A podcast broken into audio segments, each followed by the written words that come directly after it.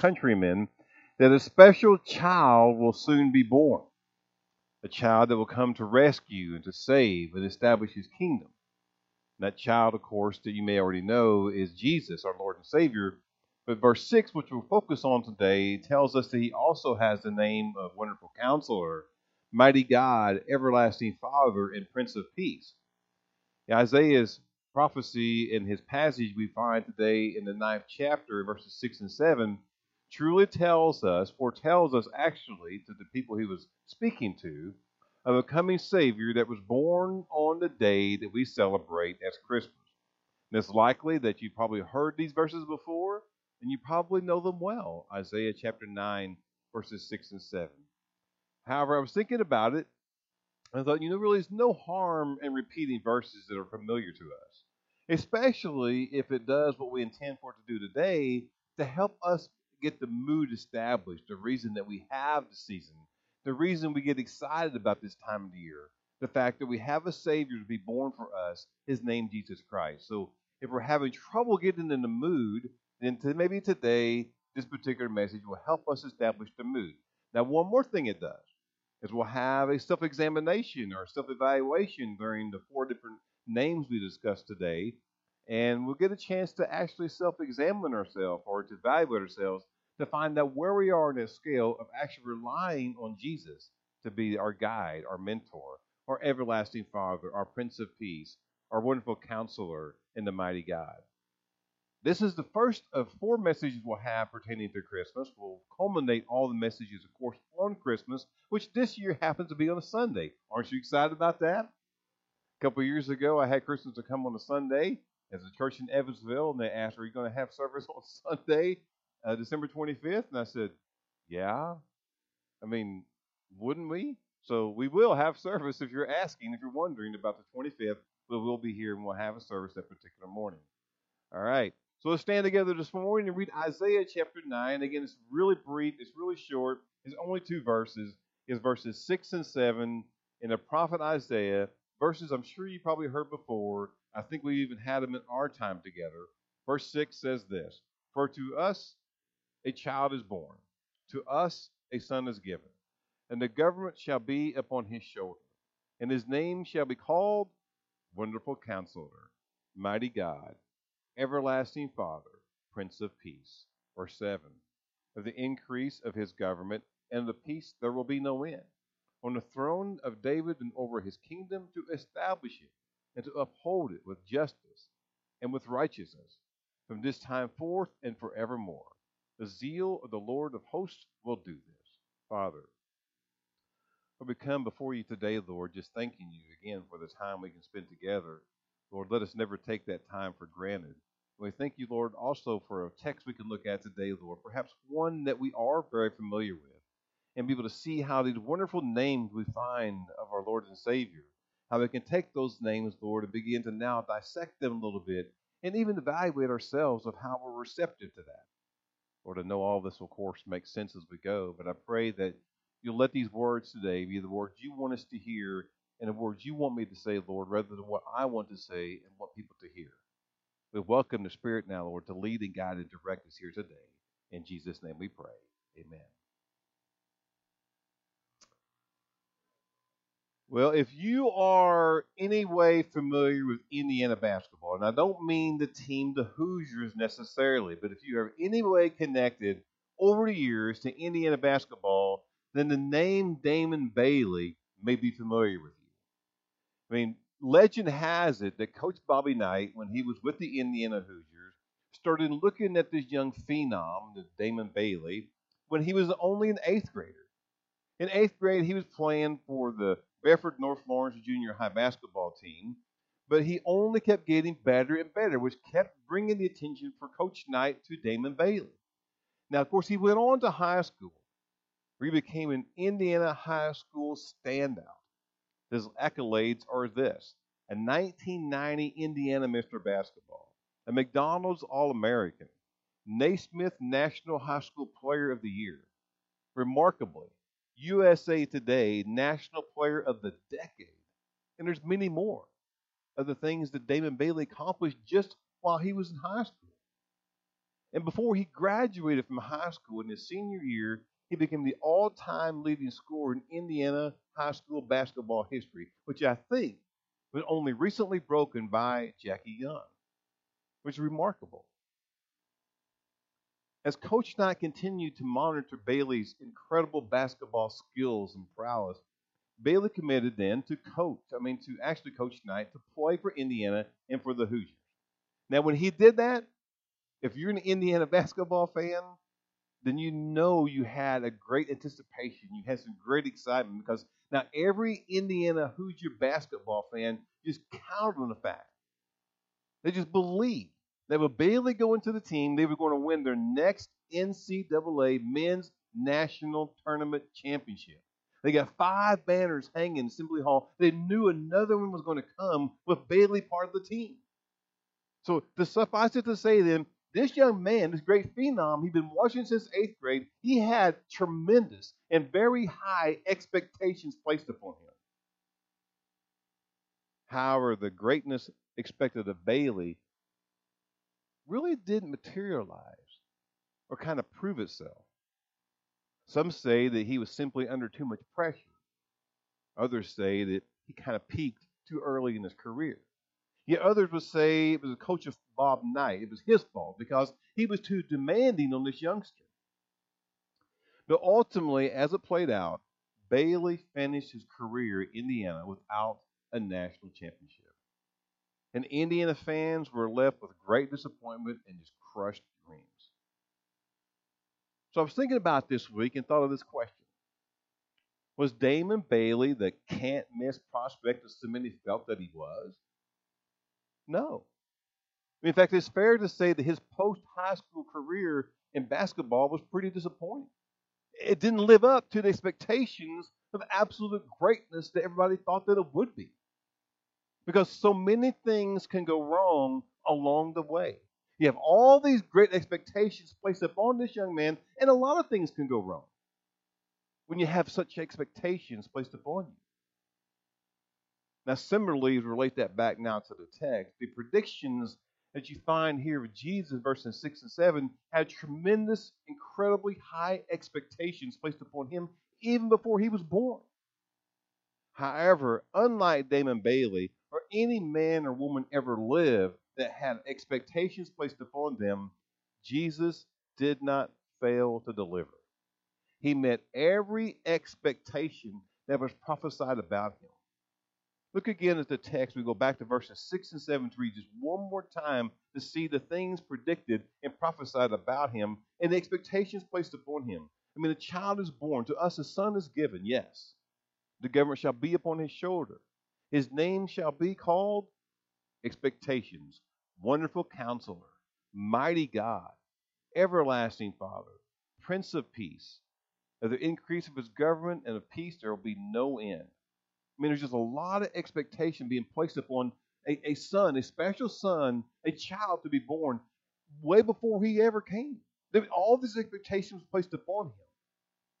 And you can see that as we go back to the text and begin to dissect it then for understanding and application, which verse 6 will be our focus verse, it lists a lot of names and those expectations. Regarding that verse 6, Matthew Rogers says this, "In all the Scripture, there is no prophecy more thrilling than that found in Isaiah chapter 9, verse 6. He said, in the midst of some awful prophecies about Judah and the fate of Jerusalem, we find this jewel of hope. And indeed, the prophecy by Isaiah was filled with hope for the people.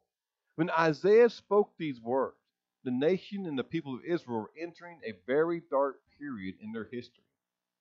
The favored king, Uzziah, had died. And as Uzziah had died, the king replaced him, was named Ahaz. And Ahaz is at best. The best word to describe Ahaz is an idolater. It can get much worse. But, I mean, he always sought to please foreign pagan gods and Baal worshipers. Even further, Ahaz, as king, did not depend on the Lord as his predecessor, Uzziah, did. But rather, he depended upon the Assyrian army for protection from Israel's enemies. Now, this in time would not bid well for Ahaz or the people of nation of Israel. For the nation would eventually fall to the Assyrians, to the hands of the Assyrians under control in 722 BC. So with Ahaz upon the throne and his dependency on the Assyrians rather than God, the situation then for the Israelites become bleak, dark, kind of depressing. And the glimmer of hope is desperately needed. And then Isaiah comes along as a prophet and foretells about a young son, a young future ruler, a young future son that has tremendous and high expectations placed upon him. And Jesus lives up to each and every expectation. In fact, a central theme emerges with that fact, with that thought. These unusual titles we find for Jesus in verse 6 offers this particular theme, that we can count on Jesus. We can count on him certainly to live up to his expectations. He exceeds every expectation we can ever imagine about our Lord and Savior. He does not disappoint. He always delivers. As we go back to verse 6, we can focus upon the expectations. There's four names given to this future son. Notice in verse 6, a child is born, a son is given. His name shall be what? Wonderful Counselor, Mighty God, Everlasting Father, and Prince of Peace. That is verse 6, our key verse. We're going to dissect that verse to find that he has those names, those expectations placed upon him, and it delivers in each and every one of them. And the first was Wonderful Counselor. Notice that secularly, wonderful means inspiring delight, pleasure, admiration, extremely good, or marvelous. Now, wonderful in the name of Jesus refers to the acts of God being incomprehensible, marvelous, or miraculous. Counselor, in the sense then, because of Wonderful Counselor, secularly, of course, means a person trained to give guidance on personal, social, or psychological problems. But Jesus, as our counselor, carries with it the idea of one who determines upon a plan of action and then carries it out. For example, in Exodus 18, when Jethro, who happens to be the stepfather or the father-in-law for Moses, counsels him on how to delegate responsibility. Or in 2 Kings 18, and Hezekiah claimed to have counsel or strategy and strength for war. And similarly, and basically, Isaiah is saying here that Judah's only hope, the only hope for Judah, is this wonderful counselor whose plans, whose purpose, whose designs and decrees for his people will be marvelous and miraculous. In short, he's saying we can count on the people then, and we today can count on Jesus being our top advisor, our counselor, wonderful counselor, our top advisor. None of us know the President of the United States formally. We know of the President of the United States. But each and every president there's ever been has always had an administration that helps him make decisions. He actually has a cabinet, a staff that helps him make certain decisions. After the meeting he sometimes has with his cabinet, his advisor, he will have one person that he typically counts on to the most to facilitate and help him make a good decision. In some cases, that might be his chief of staff, who is well-versed in all the different issues and assists then the president or counsels him in making the right decision. That happens to the president, but it happens to all of us in life. We all need a counselor at one time or another for various reasons. And sometimes the counsel we receive is simply from family and friends. But there is one counselor that we should always go to, Jesus, through the Holy Spirit. Because Jesus has the credentials to be our advisor, to be our top advisor. Because he completely is trustworthy and wise. It provides two things then that we should look for in a great counselor. Number one, he is understanding. Hebrews 4:15 says, "For we do not have a high priest who is unable to sympathize with our weaknesses, but we have one who has been tempted in every way just as we are, yet was without sin." He's understanding. I mean, Jesus, yes, he was fully God, but also fully man. So he understands how we as humans, how we as people can fall different times to different temptations, and how we may need counsel. Yeah, he was perfect in every way, but he is understanding. But also he's perfect counselor in that he is someone who really cares. 1 Peter 5:7 says, Cast all your anxiety on him because he cares for you. And he may care for us more than we possibly could know. In fact, when you start thinking about everything that Jesus does for us, there's no more caring demonstrated in the fact that he died on the cross for every one of us. He truly cares for each and every one of us. So what that means is we have a top advisor available for us in all of our decision making.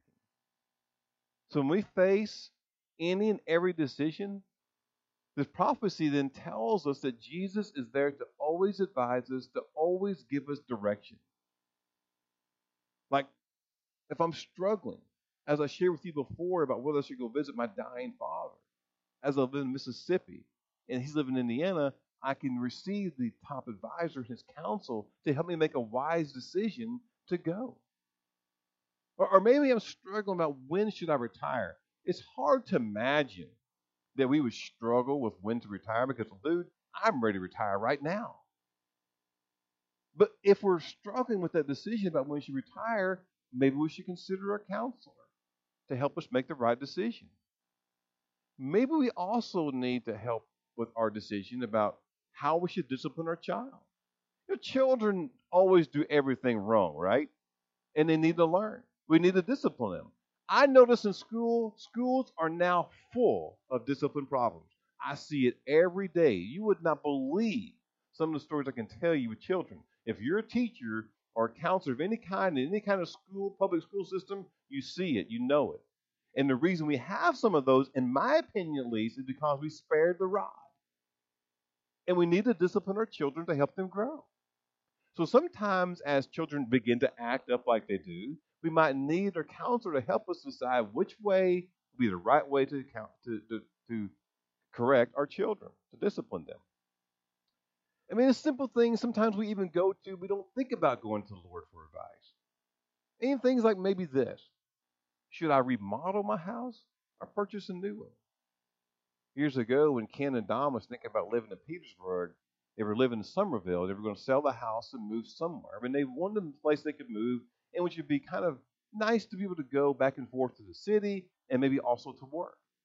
Well, they thought about moving to Boonville. They were going to live in Boonville. They actually had a house picked out to live in Boonville, but then something began to stir within them to think that maybe this wasn't quite the right place. They began to think about it, pray about it more. They did away with the house in Boonville. They actually located in Petersburg.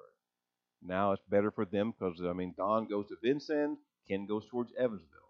It was more centrally located according to what they would need. But if they had leaped into the decision, it would have been more difficult based upon where their employment is now to Boonville. So it doesn't seem like we should maybe go to the Lord in these particular situations, but yes, he's always available to counsel us, to advise on certain situations in life. Because Jesus is our top advisor. And he can see every possible outcome and knows which choice is best. Not part of the time, but every time. He knows which choice is best for all of us. But the question is, how well do we source our advisor? This is where the self-evaluation comes in. So in your bulletin or behind me, you can see the self-evaluation coming up on the screen. And you can look at the evaluation scoring and find out if it's not at all or seldom, it's going to be in the lower part of the scale. If you go to Jesus all the time, it's going to be closer to 9 or 10. So think about it and just think about where you are in the scale. Do you listen to and follow the counsel and advice of Jesus Christ as you make your daily decisions in the affairs of your life? If so, give yourself a high score.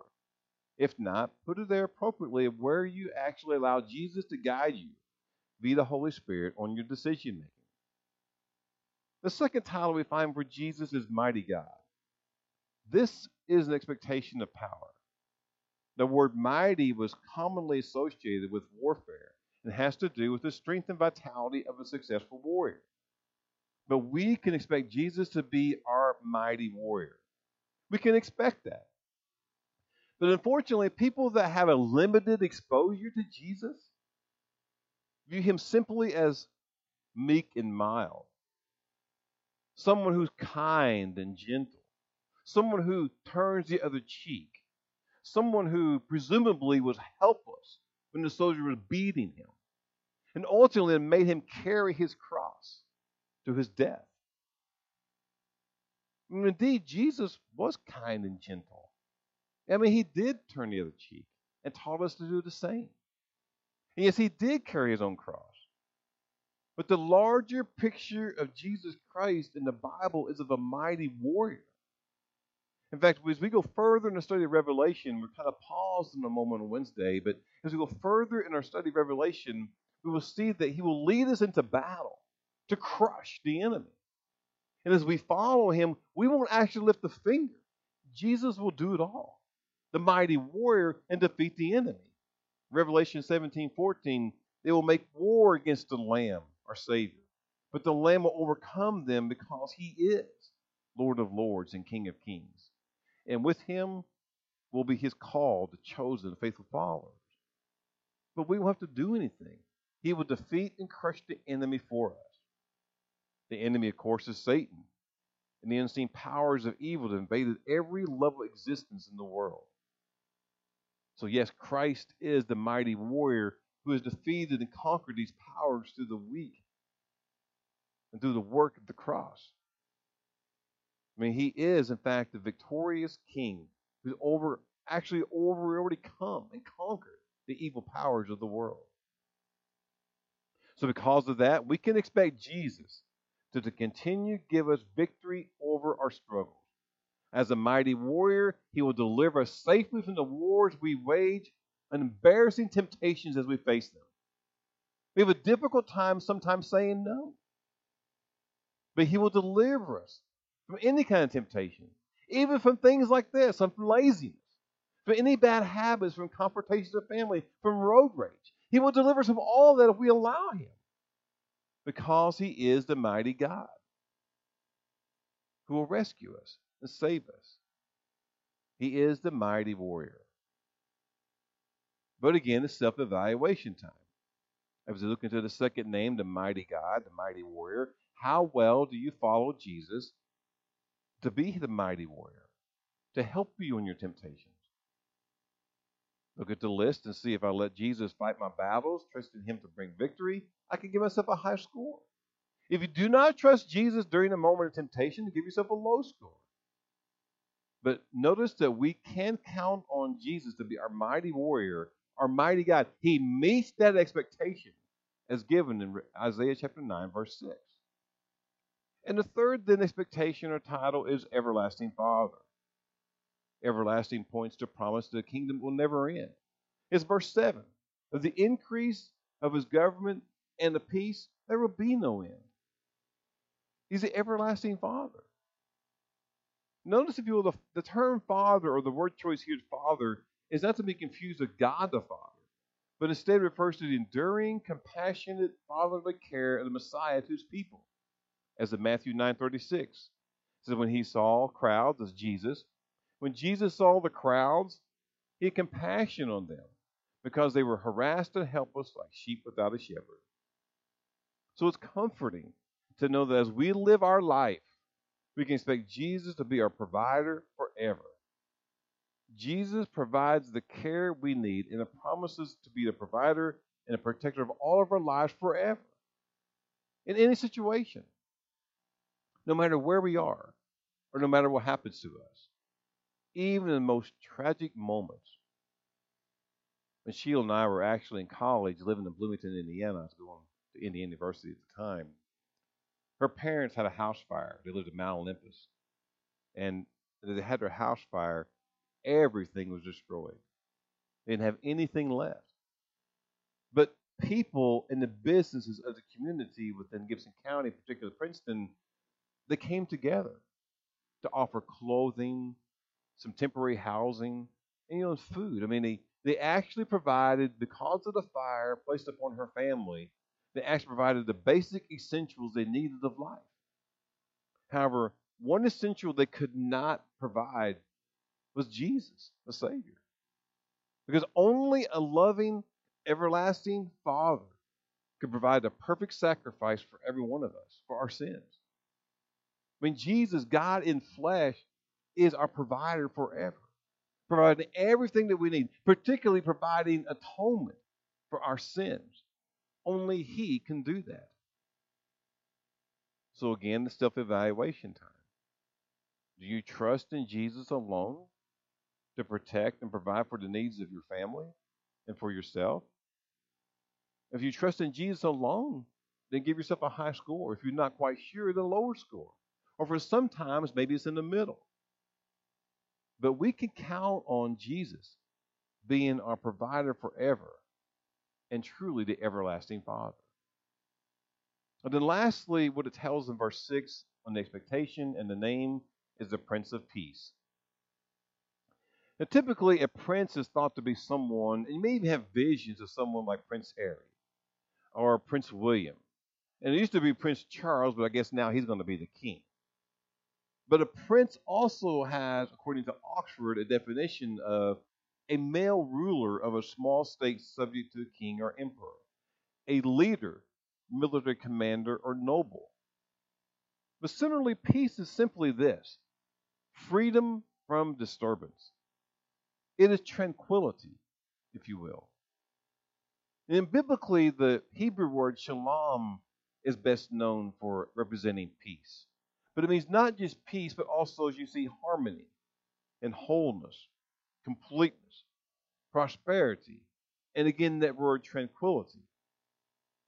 So what that means is you put the two together, or the Prince and Peace, we have then someone in Jesus who can be our life calmer, who quiets and calms our soul, our inner being. With Jesus, we can become whole and complete and enter into a peaceful rest, a tranquility like none other. Because basically, Jesus completes us. You ever thought about that? Jesus completes us. He certainly reconciles us. He brought peace to a once broken relationship we have with God. Romans 5:1. Since we have been justified through faith, we have peace with God, through our Lord and Savior Jesus Christ. And that peace is life's most precious, special gift. It's a complete, unimpaired relationship with God. We were once broken, that relationship was our sin. It was impossible for us to restore it. But it has been completely restored with Jesus Christ. As He cried on the cross, it is finished. We have peace because of Jesus. Now, notably, also we enter this time of the season, He also provides peace on earth. At least that's what the angels announced to the shepherds on the night Christ was born. It said, "Glory to God in the highest, peace on earth and goodwill towards men." Peace on earth, goodwill towards men. But focus on peace on earth. Jesus provides peace on earth, particularly in the space that you occupy. He provides peace for where you are, in every situation, in every circumstance. Do you feel the peace? With Jesus, can you feel peace? Because when you're with really Jesus, when Jesus actually with you, leading you, you feel that peace in the midst of any kind of chaotic time, in the midst of any kind of tragedy.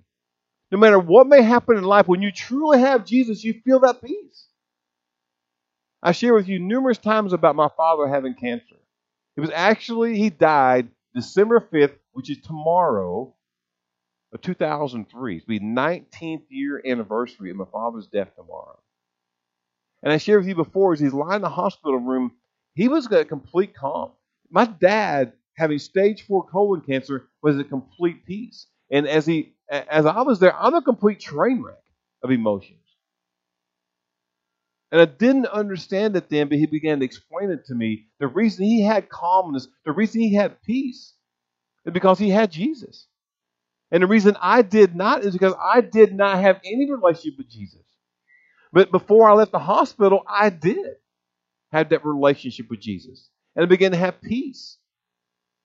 So much so that I can look upon tomorrow 19 years to the day, and almost began to celebrate the fact that he had peace, and he has peace now with the Father. He's with Jesus.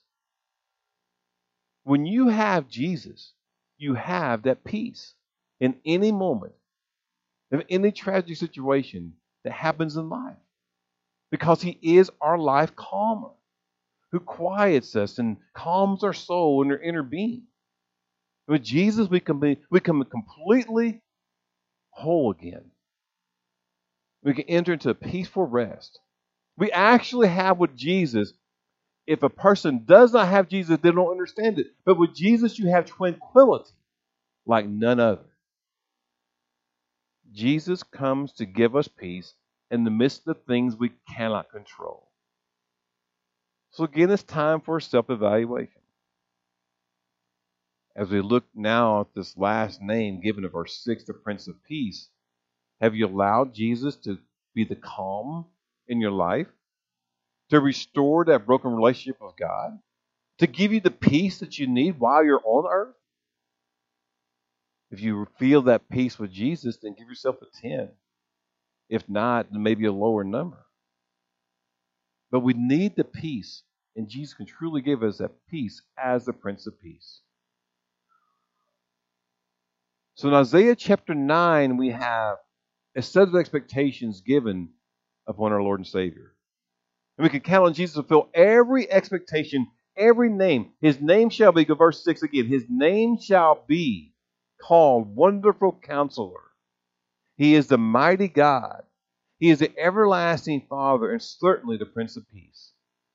He's all these things. He meets every expectation placed upon him. Before he was ever born, he had all these things placed upon him. He did not fail. He delivered on each and every one of them. And it helps us to this day in every circumstance of life to have someone who's our top advisor, who's our mighty warrior to fight our battles, who is provider forever, and certainly our life calmer. We have him, this most special gift given to us that we celebrate this time of the year. We have him. Do we have him? I mean, we've asked today to do a little self-evaluation. So how did you do on each of those four? Did you score relatively high on your particular self-evaluations? I mean, perfect score would be a 40. And none of us are perfect. But we're only perfect in the sense that Jesus can make us perfect. And if we scored high, then we know we're close to Jesus where we need to be. We're helping him, or he's helping us live every aspect of life. Because Jesus truly lives up to every expectation placed upon him. He does not fold under the pressure. And when Jesus is at our side, as our Lord and Savior, we can also meet the expectations placed upon us. We have the most special, precious gift ever given to mankind, born upon this season. It is Jesus, and only Jesus. Father, Lord, we thank you for this simple message today, Lord, as it begins to point us into what gift we need to have in life. And I pray, Lord, that all of us have received this gift, the most special gift given to mankind. Lord, I pray then that today we recognize this gift that was given to us and how he came and how he met every expectation placed upon him. Even perhaps in our estimation, Lord, exceeded it, because in our lives we cannot fathom the fact of giving up our life for someone, particularly our enemy. But Jesus gave up his life for all of mankind to give us an atonement for our sin, reconciliation to our Father. That's a special gift, Lord. And we get to celebrate it upon this season. So we thank you for this gift. And we thank you for how you met every expectation placed upon him. Provide us then a Wonderful Counselor, a mighty God, an everlasting Father, and a Prince of Peace. Thank you, Father, for that gift. In Jesus' name we pray. Amen.